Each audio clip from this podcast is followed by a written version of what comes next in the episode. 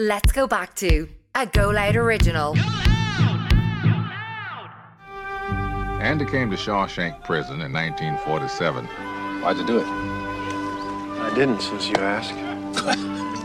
you, can fit right in. There are places in the world that aren't made out of stone. There's something inside they can't touch. Hope can drive a man insane. You better be sick or dead in there, I kid you not! I guess it comes down to a simple choice, really. Get busy living, you get busy dying.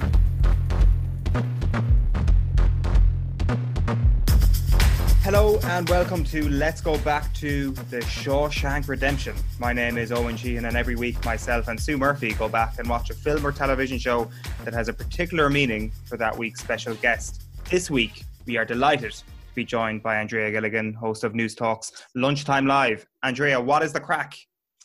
Good, not too bad. All good here in uh, in Marconi House in Dublin. Just living the uh, the COVID life, you know if if you're joining us for the first time on this, you might have missed Jess Kelly a couple of weeks ago. She warned us that she knew nothing about films and then happened to blow us away with her incredible knowledge about that one film that she was talking about. You have given us the same warning, Andreas. We're expecting big things about Shawshank. Yeah, just uh, I wouldn't be, I wouldn't expect to be so blown away though by my uh, my in-depth knowledge. I feel like I, I, should never have said that. Now I'm, I'm, I'm expecting to uh, to know a huge amount, but um, no, I have to I have to be really straight with you. Like movies and movies and film and music isn't um wouldn't I wouldn't be well known for my my uh, love of or knowledge of. Um in actual fact I probably would be better known for my lack of knowledge around both topics. Um but I do have a couple of different genres of either like music or film um that I really like. And what I really like something I'm massively into it. But if I if it doesn't fall in the, into the categories of what I like um, I have absolutely zero interest. I'm not great at broadening my appeal, you know. Yeah, yeah. Like I mean, I think I think most of us are the same. You know, we ha- we have what we like. So what, what what is it about Shawshank that appeals to you then? So for me, like, but if somebody was to describe Shawshank Redemption to me now in 2021, it has all the hallmarks of everything that I like in in a good movie. It's kind of there's crime related, it's legal drama, it's um, you know to do with the prison service. It's everything i like in in a good drama film or movie.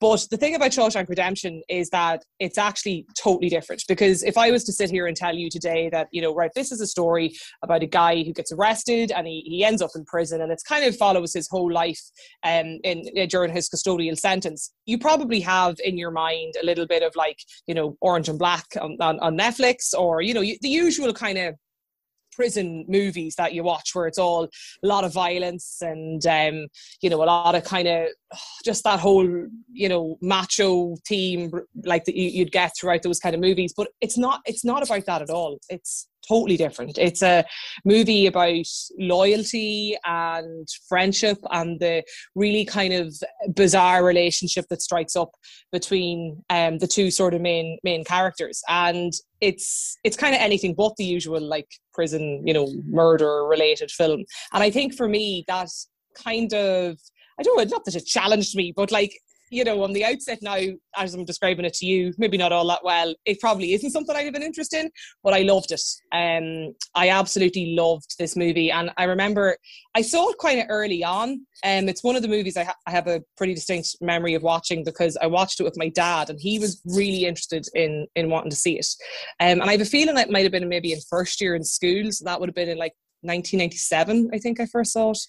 Um, but we've watched it we watched it on numerous occasions. And and not sometimes deliberately like sometimes by accident it might just be on and you'd watch it. Or you know in, in more recent years we might just stick it on and you know and, and watch it back if we were looking for something on a saturday night to watch. But it, i don't know i think when you watch it over the years in later life there's a lot more that that comes up in the film you know that I, I may not have seen as a young kind of 12 or a 13 year old obviously. But um but yeah for me it's probably one of my go-to kind of films You've touched on a lot of the things that we like to ask at the top here about when the first time uh, you watched it was, what the reason was, your impressions, and how it changes over time. Can we just stick with that first moment? Yeah. Then? you actually remember it, and I don't know how you felt, or or, or what this movie did to you, and, and how it spoke to you, I guess, when you saw it for the first time in the late nineties. You see, for me, I think at the time watching it, it was probably like, you know, you had a white man and a black man. And my memory of watching those films, you know, probably in the, the kind of the mid 90s would have been like, my, it was really weird. My parents used to let me watch movies with them. Um, I suppose then I was probably 12 or 13, maybe it was a bit different. But I remember watching loads of different soaps and stuff with my parents down through the years. Another one actually about prisons that I used to watch with my mum, a drama series called Prisoner, uh, that was um, an Australian based program. And I remember like I suppose I probably thought it would be quite like that, or other movies I would have watched would have been more about the the, the difference in the relationship between you know um, it would be black and white people in the states, and then this sort of was this mad contrast of how you have this you know really well-to-do kind of wealthy white banker who is accused of murdering his wife and that sort of plot plays out through the obviously the entire film.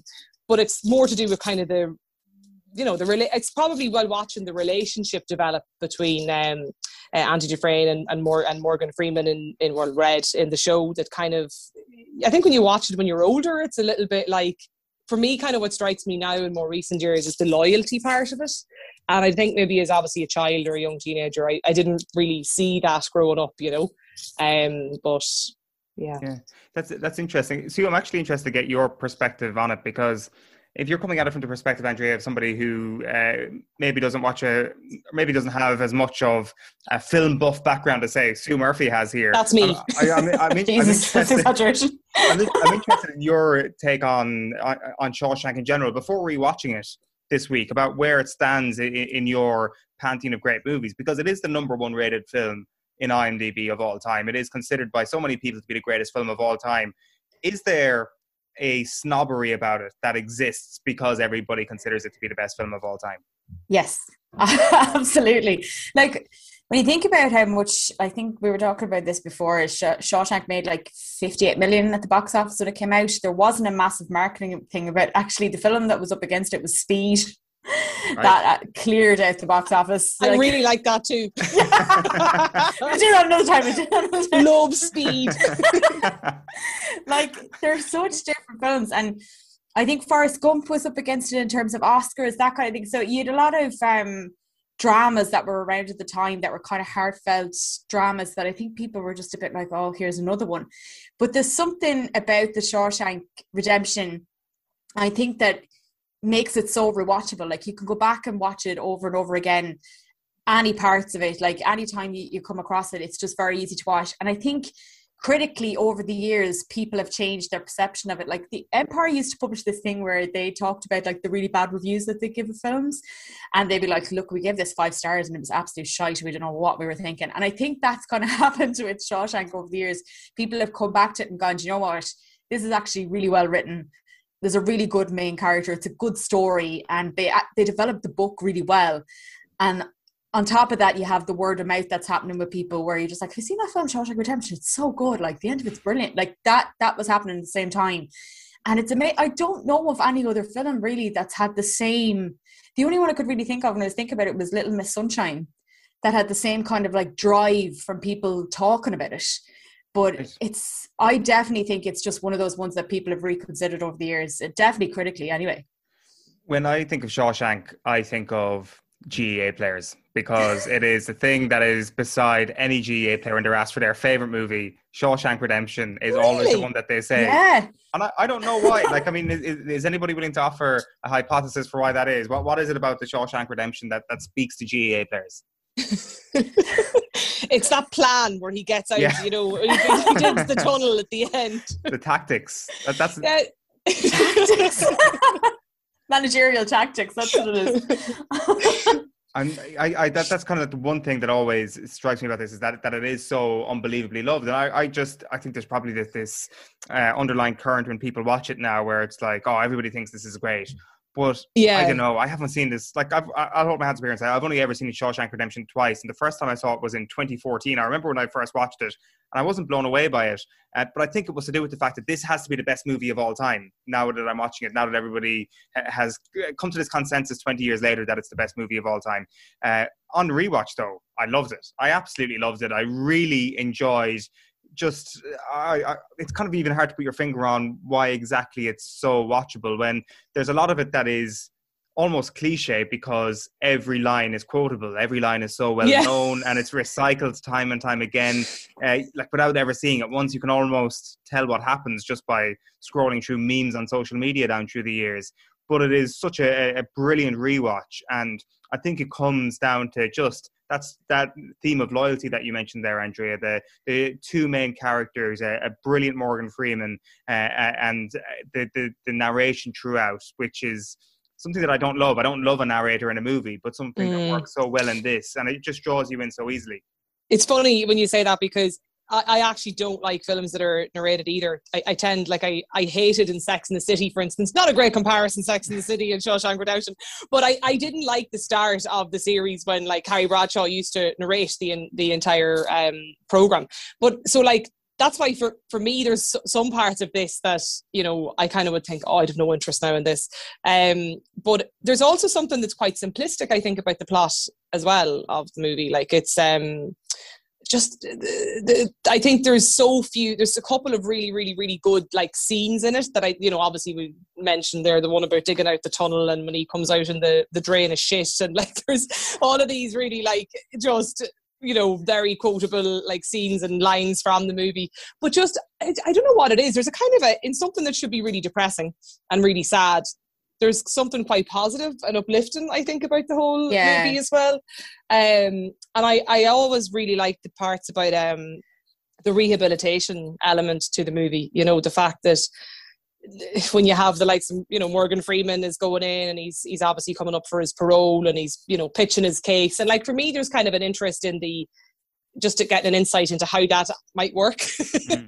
you know, when you go and you pitch your case to to be paroled and and kind of the year that he nearly doesn't give a shit about it, he you know, he he ends up getting it. And and like the actual understanding of how rehabilitation works maybe in later life when i you know maybe would have looked into that through through work and would have done a lot of stuff on rehabilitation with the prison service and stuff that you know i it's kind of i don't know maybe it was just because that was my first exposure to something like that at kind of a, a younger age that I, I just found it always quite interesting That's, Yeah. that's- I, I think the GAA thing as well, the other thing I was going to say was it's a love story. It's a love story between two guys. And, and Tim Robbins has said that so many times that he thinks it's a non sexual love story between two friends. And something else, I because I was talking to one of my friends about it and I went, What is it about it like that men like so much? He's because it allows men cry. And I was like, Oh, right, okay. nail on head.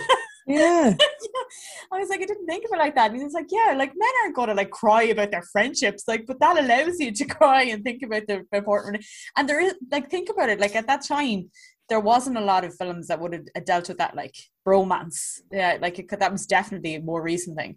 But yeah, maybe that's the appeal for GAA players that they can openly cry. Yeah, like it, well, it's it's really interesting that that sort of I, I don't know that that conduit of being able to uh, communicate on an emotional level from one male to another is uh, is something that is that is done quite well throughout, and is something that maybe I don't know maybe maybe speaks to your your classic GAA player who picks this up um so much. Like it, it is interesting as well what what Andrea says there about the prison system and what that said to her about the prison system and what that says to you about it. Like I, always find it fascinating that this seems to be the inverse of society a little bit. What we see within Shawshank, that we can see quite clearly the people running the prison are evil individuals. They are the bad guys in it. The the, the warden and the guards are the evil people in the movie. The prisoners, the criminals are almost uh, the good guys throughout.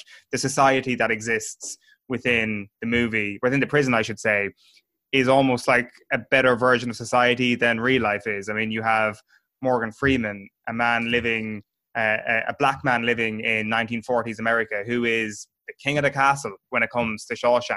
Arguably, a better life for him inside the prison than might exist for him in the United States outside of the prison. I always find that uh, interesting, and, and how, with a few obvious examples, there is I guess, a, a placid nature to the way uh, the individuals within the prison uh, organize themselves and and, and uh, interact with one another. Um, the one thing, Andrea, that we need to do here, and this is really important, Mm. Sue, Sue, Sue Murphy has put together a diary of watching this movie. So Oh, there wow. are a, a number of uh, emotional moments in this movie that, that get to us all, I think. And uh, Sue has kept a log of the Oh, well, I- when she was moved to tears. you're not going to quiz me now or something are you i'm really bad at quizzes too no, I was just like because I said to I, I said to Owen we were talking about this first because you said Shawshank. I was like, oh no, I'll never get through this without, without crying because like Shawshank just makes me cry so much. Because Really? it is so yeah, I think it's just so. I actually grim. found it. I I find it kind of. I don't want to say happy, but like definitely more uplifting than I found it emotional. Like Yeah, but I, I definitely think that what I was saying to Owen is that it's nearly like childbirth. Like when you get to the end of it and he's redeemed, you're like, oh, I've forgotten all of the stuff that happened before, and now he's out. It doesn't really matter. Just like, like when you think about the stuff, like so, I've made my list. My list is all the times I've cried, and I think I've seven times I cried. Right, wow. the beer scene. I just oh, love Oh, yeah. the beer scene on top. Like that just makes me like that he sits in the corner. He doesn't even take the beer himself. Doesn't even want to drink. Just wants his pals to have it, and I'm gone. Like I just friendship part. So lovely, absolutely lovely. Um, Andy gets back after being beaten half to death. Do you know when they like leave Yeah. the present Oh, for? yeah. No, no, never get past that scene without crying. I just think it's so emotional. um, Andy, do uh, when Andy gets the books when they all come in and he's just like the guards are so delighted with him. They're like, "Well done, you better get this out of here." Like, and I just love that scene. I think But it's so lovely. What, what, what, what, what, which part is this now when they get the delivery and they finally got back to his letters? Yeah. They, and he gets the boxes of books into the reception and he has to get rid of them really, really quickly. But I just love how delighted he is that he achieved something. I just like his face, his little face. um, the prison library when they start working on that together and like, oh, and you needed an assistant and all that kind of. I just love all of that, like camaraderie and like it's very funny when you think about it that the, the criminals. Uh, are the, the prison guards not actually the criminals like you're rooting for the the prisoners all the way through this round. Yeah. Like it's so I just I love that. The kid passing when they leave the message into when they get the message into him when he's in solitary confinement and he goes, Oh, the kid passed, C plus average, thought you might like to know. And his face, and you're just like, Oh no. And you know, if you've rewatched it, you know what's gonna happen to the kid, and you're like, This is awful. Like he's after doing so well and now he's gonna be killed. Yeah. and um Brooke- actually when you describe like this. I told you. and then Brooks is the uh the Brooks scene kills me. Like when you like I just like every time I rewatch that, you know when you get to a certain point in the film, you've seen it so many times, you're like, I just want to pause it here so that Brooks does not leave the prison. And he's fine and he's just with Jake and everything is grand and I don't have to think about it anymore. But the second he leaves and everything he's trying to deal with, you're just like, no, I can't. This is so, so sad.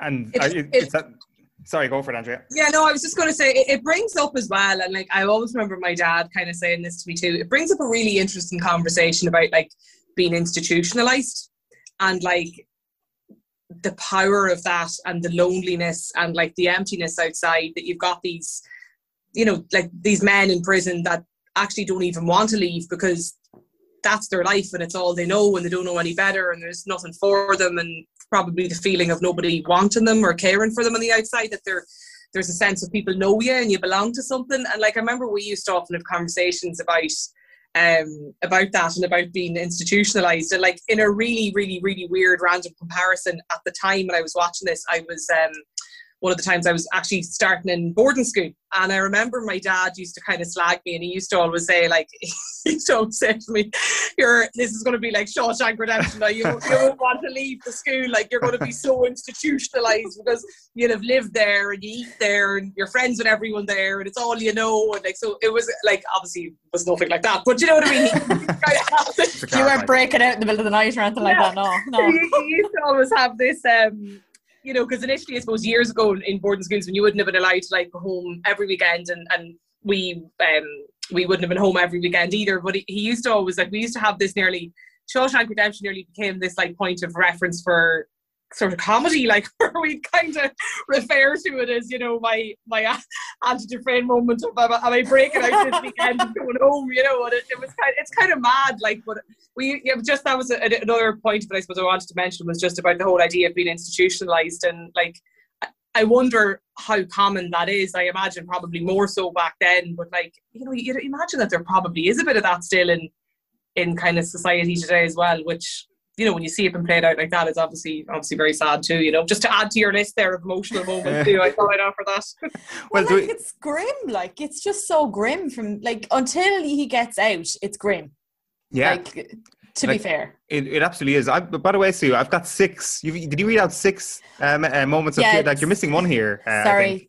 Sorry, my Andy doing the stock take. So when he said Okay. when he says um red, I just passed over by accident. When he says um and then he needed an assistant and the camera pulls back and red sitting in the next room and he's got his little desk and the two of them are like buddies. I can't deal with it. Like anything like that, like old men being friends, I'm gone. Yeah. Like Um, there's lo- there's loads there. There's this list. I mean, we need to we need to publish and, and get out the, the, the seven, the seven deadly moments of the Shawshank Redemption. Like I, I do think that the Brooks moment is up there as the most heartbreaking scene in cinema ever. The only thing that can hold a candle to it is the opening montage of Up, uh, which obviously can do it with literal animation. They literally have to draw a man as old and cute and sweet as this guy in Shawshank Redemption. To do this in a non-animated and in a live-action movie is an achievement, and oh, it's just absolutely heart-wrenching. I, I would challenge anybody to come up with a more heartbreaking mm. moment than that- than that Brooks scene. And they also drag it mm. out for what is it, six, seven minutes? Like that could have been done in two minutes. But they're like, now we are going to absolutely torture the audience here with this, and and everybody's mm. heart comes away broken. Um, it's it's also really interesting what you said there about being institutionalized, Andrea, because this is sometimes I find it hard to like find a, a connection between real life and a movie about people being imprisoned in the middle of the 20th century. But it is kind of weird rewatching this during lockdown and that idea of uh, not becoming institutionalized, but sort of semi Stockholm syndrome that people might be experiencing in the world at the moment.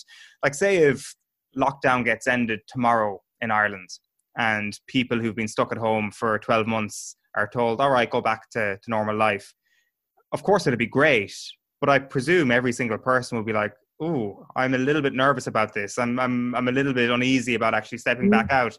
And there was just an air of that about listening to Morgan Freeman, listening to Red talk about his experience of thinking about freedom again.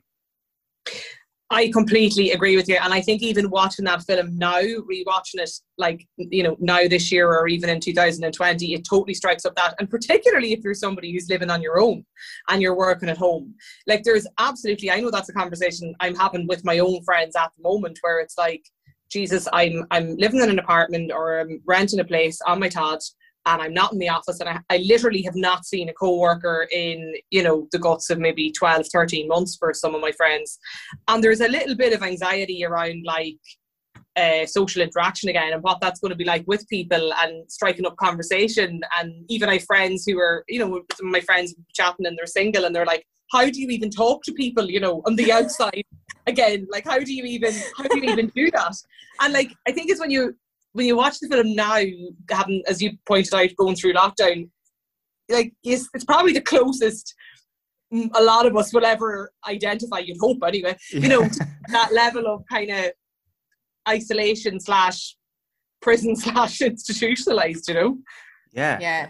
Like it's the idea of something being I love when Morgan Freeman says, like, I don't know how I deal with the Pacific, it's so big. And like Mm. that's I'm nearly at the point now is because I like I went on maternity leave in December of 2019 and I basically haven't left the house since. Like obviously I've been out and about, but you know what I mean? Yeah. And I am at the point now where I'm like, what's it like to go outside the county? Or like get on a plane like I haven't been in a plane in like two over two years, like and it's just it is kind of daunting and I was saying to my uh, saying to my husband the other day as well that like there's that thing of um I haven't been a first time mom in, in terms of like getting my child out of the house and like bringing her on trips or doing any of that kind of stuff that new moms do. Like she's literally been in the house with me all the time. So if I ever have another kid, I'm gonna have to do go and do that process all over again. Like I've never, I've just never done it, and it's been this really weird experience. And that's that's I love about Morgan because the word is big, and it, it does feel like that. It just feels like everything outside of here is just like so hard to take on, you know.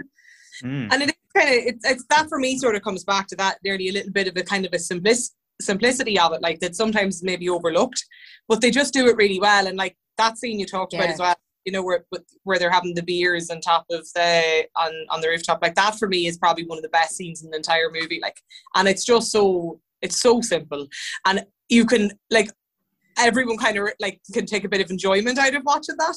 So I I just yeah, I just wanted to mention that when you'd when you'd flagged it because it was probably it's probably one of my favorite parts of the whole movie. Like, Yeah, and that's the for me that's the signifier of any great television show or, or, or, movie is if it can hit home with you, regardless of what it's about. Like if, if you end up projecting the movie onto yourself, it's done something right. Like we've spoken in the past about how The Godfather manages to do that, despite the fact that it's a gangster movie and nobody has any relation to these characters. The same with The Sopranos, and it manages to do that.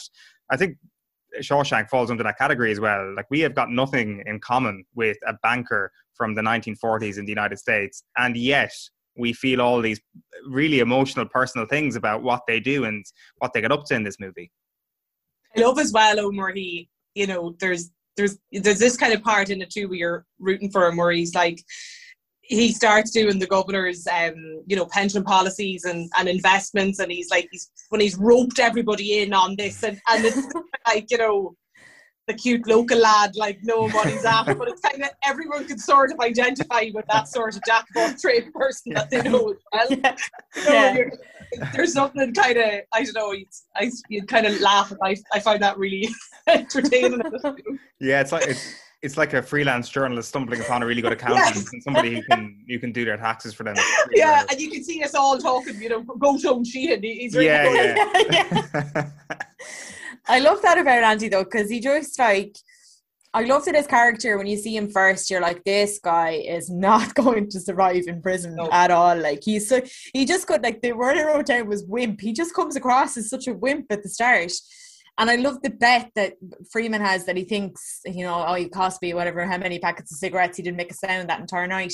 And then he just turns everything on its head all the way through because he's so, he actually is brave. Like everything he does is so brazen and you're like, how is he going to get away with this stuff? Like the beer thing, the playing the music when he's not supposed to do that, like answering the warden back. You're like, oh my god, this guy is going to get absolutely annihilated. And I love that about him because he, everyone underestimates him all the way through the film, all the way to the end, right to the end. They're still underestimating him, and he still manages to, to pull it out from under them. I just love that about his character. I think he's brilliant. You sort of forget the opening scenes of the whole movie where he's like just been accused of murder. murder. Yeah. And like by the end of it then you're like, totally did it. You know? you know, but it, you nearly forget why he's it moves so far on from how he ever up ended ended up in prison in the first place. Like, yeah. You know? Yeah. Do you think he did it? Oh, 100%. You think he did it? Yeah. Really? Oh, yeah, 100%. There's no way he got away with all that stuff in Shawshank and didn't do that. There's no way. oh, that's it. And I just like I've never. I just assumed everyone thought he didn't do it. Oh no, hundred percent he did. Right, this is this is actually interesting. I actually kind of glossed over that there for a moment. Right, okay. so it's funny because you watch the film and you completely forget, and you kind of left mm. at the end going, "What? Like whatever happened at the start again?" yeah, yeah, yeah. kind of forget that, like. So you don't, but you don't believe the the guy Elmo with the weird laugh who owns up to it. So you think that he was just pretending to commit the murder just for the for the crack and he's just a psychopath. I just think Andy is such a like.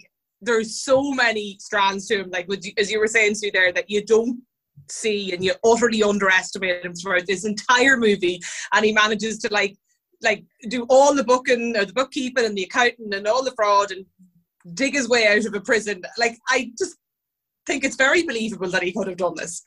I just can't. I actually am so. I'm so shocked because I don't think I've ever encountered anyone who said he did it.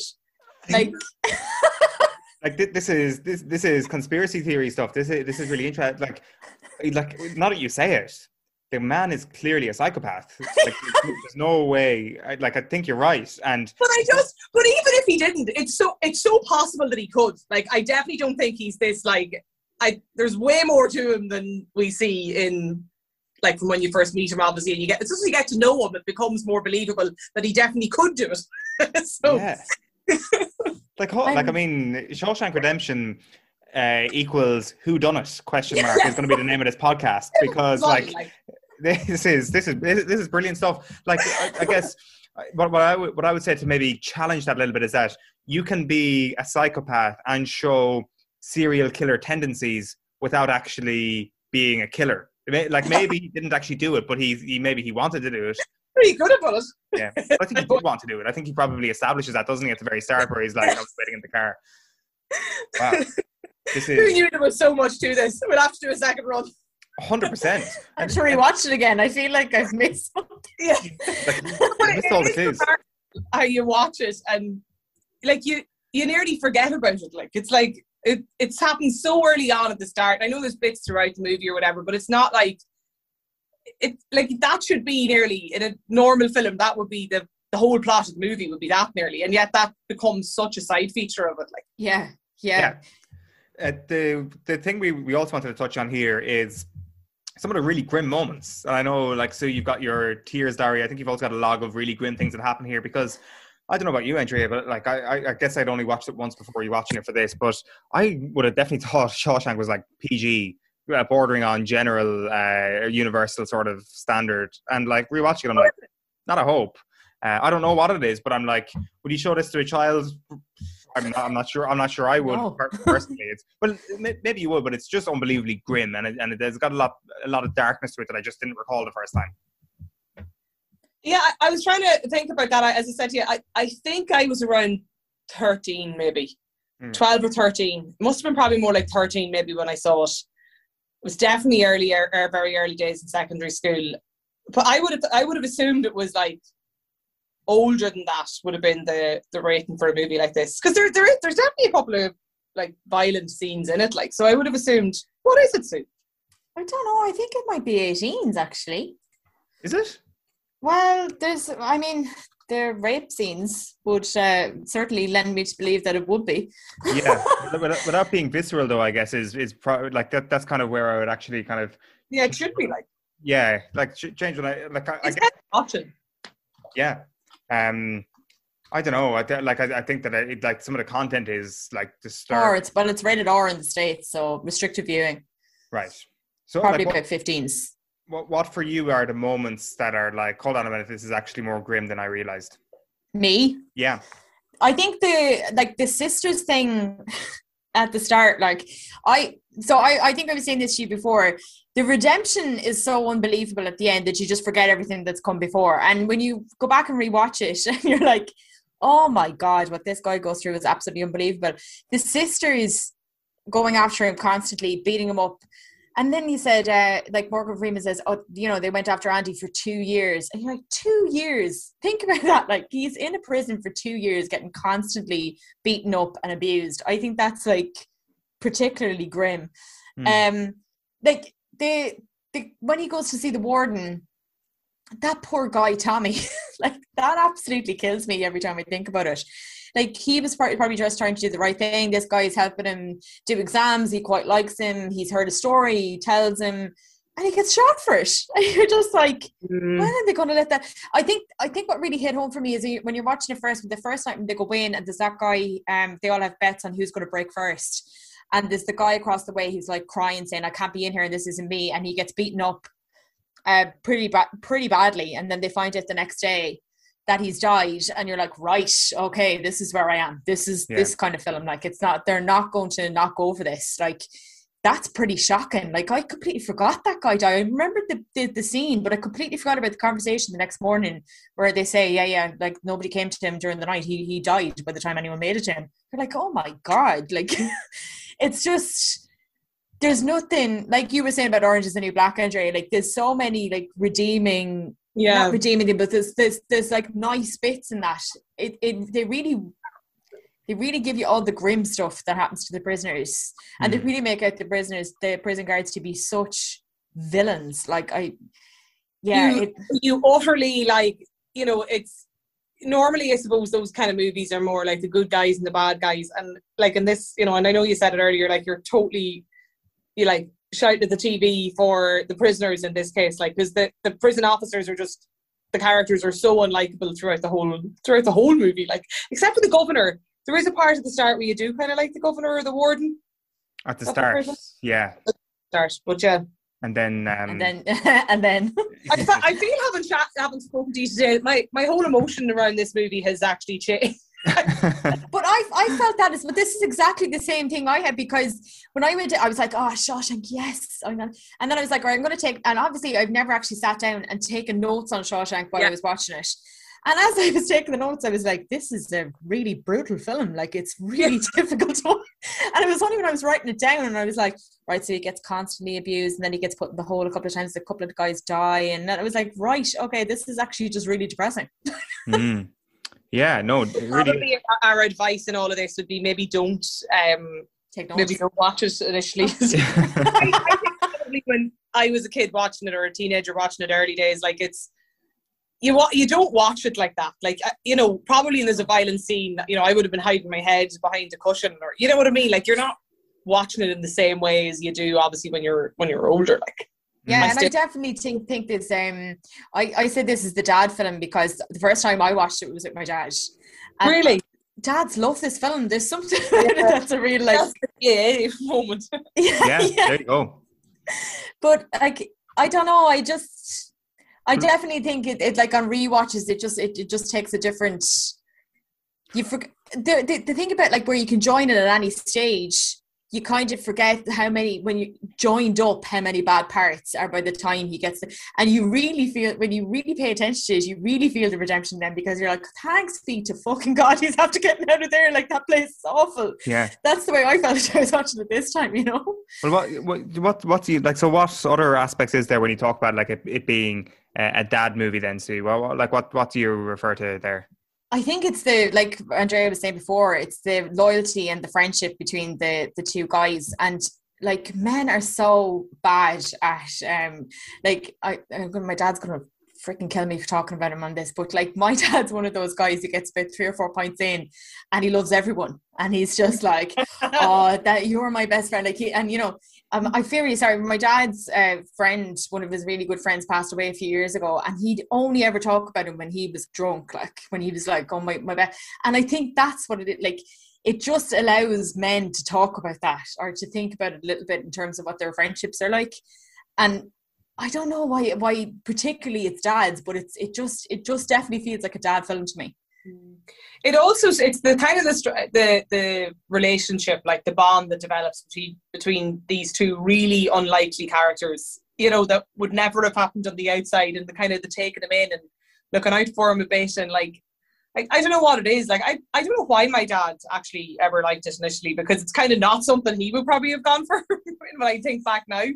But like it was I remember he really wanted to see it and I remember like me probably you know agitating to get watching it with him and then watching the movie and we watched it on so many occasions and we watched it like not terribly long before he actually before he died and I don't know how it came about we used to watch movies on a Saturday night and one night we're like oh we'll just stick this on and we were chatting about it afterwards and we're kind of like isn't it kind of mad how when you watch it in later years like how it's you, you sort of you're so nearly like you know in love with the bat the the prisoners in it and they're the good guys and like it's just there's so, I don't know maybe that's why I feel it's a bit um I don't know, maybe uplifting isn't the right word, but probably that's where maybe I got that that feeling for it, or emotion for it from. No, it it definitely it leaves you with a feeling of being uplifted though.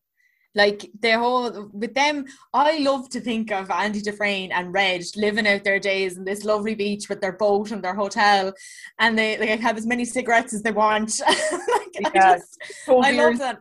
Love that idea. Like it, it, I wonder, Andrea, as well. Like that. That I, I suppose you watched this with him a couple of years ago, and maybe there's a part of that feeling whenever you watch for the first time, whatever it was, the late '90s, and knowing that you left that movie feeling hopeful and feeling good about life at the end of Shawshank. I think everybody does. And if you're watching it down the line, you're thinking of childhood happiness, which is essentially what, what Yeah. you were. You were a child and feeling happy Yeah. after watching a movie. And there's a nostalgic, there's a nostalgia trip to rewatching it in that sort of setting from your perspective, I'd imagine. Oh, definitely. And I suppose particularly when I watched it maybe in the last kind of two years or two and a half years, say with dad, like, yeah, maybe, maybe that's what it is. Maybe there was like obviously the you know nostalgia looking back at early days watching it, kind of then watching it nearly at the you know probably towards the end of his life and us rewatching this thing we'd watched together initially. Like maybe that's probably a huge component of it as well for me. Like, um, but it was something I know we, we watched it quite a bit in between, and I don't know why. Was it that it used to be on at Christmas or I don't even know if it was. Like I don't know. Maybe we used to have it on one of the t- on the at home or something. and I root it out. Netflix. It's always it's one of those films that's always on as well because they got it cheap as chips to be able to show it. Like Hmm. so, if they were just able to show, yeah, so they were able to show it so many times over and over. And I think that um, there was like an unreal amount of uh, video cassettes sent out when it was first issued. Like so, it was just one of those ones that always seemed like it was really cheap to rent or really cheap to buy and. Right. did the rounds massively because everyone wanted to see it because everyone was talking about this film. Morgan Freeman was talking about that in a Graham Norton interview. He was like, um, movie companies have yet to realize that the big marketing tool is is word of mouth. And that like everyone just talking about this film made it the biggest film of all time, which is unbelievable. Like Yeah. Yeah. It's, uh, We really good point. have um, a video shop in at home in Ballyshannon in Donegal called the Video Shop, and like you go in there on Saturday night, and you know you'd you'd rent. We used to rent like two films. We were allowed to get like. You know, you got like the real film, which might be your Shawshank Redemption, and then you'd get your like silly comedy or something that you'd watch in advance, like you know your yeah, The main Fred- like before the main event. season or something as well to watch with it. So um, yeah, there's your two movies, yeah. The Uh, video shop in Ballyshannon. yeah. And it was actually one of the like I worked in Xtra-vision for like four years, and it was one of the films like there was a kind of rotating group of films that you put on that didn't actually take that much like for, of you to watch, but you could tune into scenes. Shawshank was one of them. Old School was randomly another one. School of Rock was another one. Like they were Right just ones that, that you could just put on in the background, and everyone kind of liked. And if they came like like the people come in and you'd see them just like read a, a TVs that were in the middle of the thing, and they're just like standing there watching watching like Shawshank Redemption in the middle of the shop.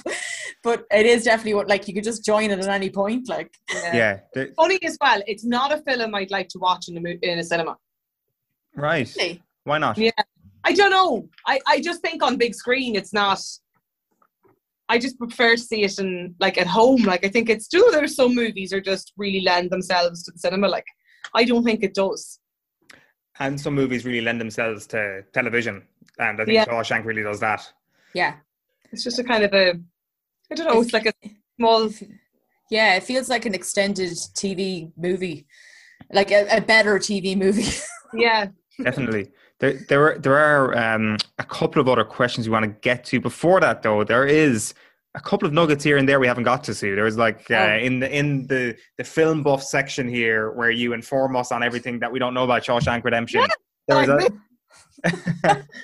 there's there's a, a lot of there's a lot of good stuff here. Like talk to us about Red. I mean, there's there's like you- you've read the Stephen King novella here. Uh, educate us on Red. Yeah, my, my dad um picked up the Stephen King book ages ago. My dad's one of these people that loves going into secondhand book shops and picking up absolutely everything. But he's a massive, he'll never admit it, he's a massive Stephen King fan. And um, he picked that up and I thought it was a book. I didn't realize it was like a, a short story and it's like a basically collection because on the front of it is the the picture from Shawshank when he gets out of the prison. And um like it's just so short. Like it's kind of really disappointing when you watch the film and you go to this because you're expecting everything from the film to be in this book, and it's Yeah. not because it's so short. But Red is um, Red is accused of killing his wife and his daughter, which they obviously don't uh, deal with in the film at all. And I like I I think consciously because they don't want you to think of Red as like a bad guy who's going to kill his wife and his daughter. He loses in a poker game and he kills them. As far as I remember, now it's years ago since I read it and uh, he's Irish in it, so he's white and he has red hair and he's an Irish guy, and that's why you know the, the scene where he's like throwing the baseball and he's like, uh, "Why do they call you red?" And he's like, "Oh, because maybe it's because I'm Irish." That's that's the nod to it. But I just I really like that about the what they did. Like they really went for the best character they thought Red could be.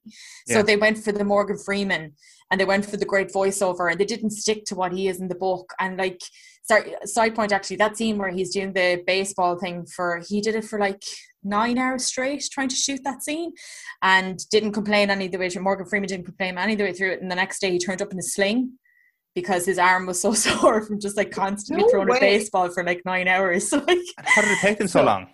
I they kept reshooting the scenes. They had to reset, and I presume it's to do with lighting and all that kind of. stuff, But it took them ages to shoot that scene, and his arm was practically dead by the end of the scene. Like, Wow. so yeah, it's just a, a red side point. But that's what I, I love that they just committed to the best interpretation of that character, and that Stephen King loves that as well. Like he loves this. He always considers this the best ad- adaptation of any of his books, and I love that about Red.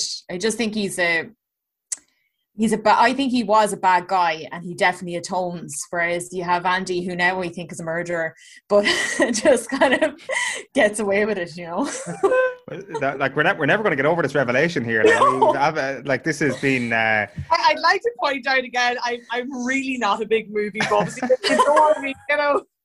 This is my like, this is my uh, my Peter's pub chat. that you're hearing now on podcast. Um, there are a couple of other things we want to get to. First of all, we never asked you at the top here, Andrea. How many times have you actually seen Shawshank if you had to put a rough number on it? Um, I'd say about six or seven. Six or seven. Yeah, and I'd say the most recent, aside from obviously now before this week, I'd say it was probably yeah. But the last time actually prior to that would have been with my dad, so that would have been two and a half years ago. I'd say. Right. But I'd say yeah, I'd say easy. I'd say easy six, seven times. Yeah. And I know we've kind of touched on this a little bit, but if you had to pick one thing that changes with you down through the years, down through those six or seven watches of the movie, what would that one thing be? Then I realised Andy Dufresne did well, let me phrase that was I think was certainly capable anyway. Yeah. Uh, yeah, I, I think the well for it kind of the the loyalty aspect of it for me was probably the the big thing that struck me down through the years, or maybe maybe I just realised that. Maybe initially watching it, I probably didn't, but I think um the loyalty element of it, yeah, in more in more recent years would have been probably the theme that kind of struck me more than I that I never really noticed before, or certainly hadn't paid a huge amount of attention to. hmm Um, the last question. This is important. The on the TV test uh, quiz here. Well, it's not really a quiz. It's just a yes or no answer. If it's on the TV, are you watching it? And th- this is uh, basically if it's on and you've missed the first half an hour, if it's on you missed the first two hours of it, are you watching the rest of it? Is it one of those that you can just watch a section of and sit up and get away from it again? Hundred percent. Yeah, absolutely. If I went home now and was flicking through and it came on, I'd be like, "Oh, I'm tuning here." it's like you still get that surprise when he throws the uh, the stone at the poster and Oh, yeah. wall. And I, it's just, I just think it's really well done. Everything about it, like, and the whole thing is nearly set in the prison, and it's just like. But I think it's just the contrast of maybe been so different to every other film like that that maybe that's kind of what makes it I don't know, probably I don't want to say easy watch, but like there is something about the film I think that makes it sort of easy to watch and to and to rewatch. But I, I definitely will be able to watch it for an eighth, ninth, and tenth time anyway. I 100% agree with that. I think that so we've got this thing that we do as well called the hangover rating, uh, and I, I think a lot of things, like basically, would you watch the movie hungover? And uh, a lot, a lot of what happens in the movie shouldn't uh, be conducive to a hangover movie. But I actually don't think so. I think I think I'd put this on. Uh, I put this at an 8.7 out of 10 uh, on the, the hangover scale, to be honest, because it is so easy watching it. Yes, there's a lot of grim things that happen, but it is really uplifting. I think that Yeah. you're- I think it's I think it's totally watchable in that state. Oh, completely, absolutely. I, I'm no, I wouldn't You're move. not. I can't. I can't do it. It's too emotional for me. Like I'm a really bad, like emotional hangover person. So like I just sit there We all absolutely in, tears, and it just like I have to have something that's like in some way. Like I suppose if I just watched it from the bit where he gets out, I'd be fine. Up to that point, it's just too much for the me to last do. scene where they're on the beach, Yeah, yeah, just the nice bits. all will be well. Yeah, yeah. Get it on RTÉ one plus one and start watching it an hour late on RTÉ one. Yes. Absolutely fine. Um, Andrea, thanks so much for joining us. We've established we've established loads today. There are seven moments where you can break down crying in it, and that this is actually a whodunit. This is actually a true crime movie, and it's not a story of. I well, listen, I I I'm really you know strictly following Line of Duty at the moment, and everybody tells me I should be in AC12. So like this is my AC12 moment, starting with Shawshank Redemption. it's a good one. You're going to be remembered for it. uh, this has been uh, let's go back to this has obviously been with uh, the Shawshank Redemption. We've been looking back on that. We've also done episodes on Ferris Bueller's Day Off and The Dark Knight, and there's plenty more to come. You can follow us on Twitter. You can you can drop us a DM or drop us a tweet. If you've got any suggestions of things you want us to go back and watch, we have of course been joined by Andrea Gilligan, host of Newstalk's Lunchtime Live. Andrea, take care. Thank you very much for joining us. Thanks, guys.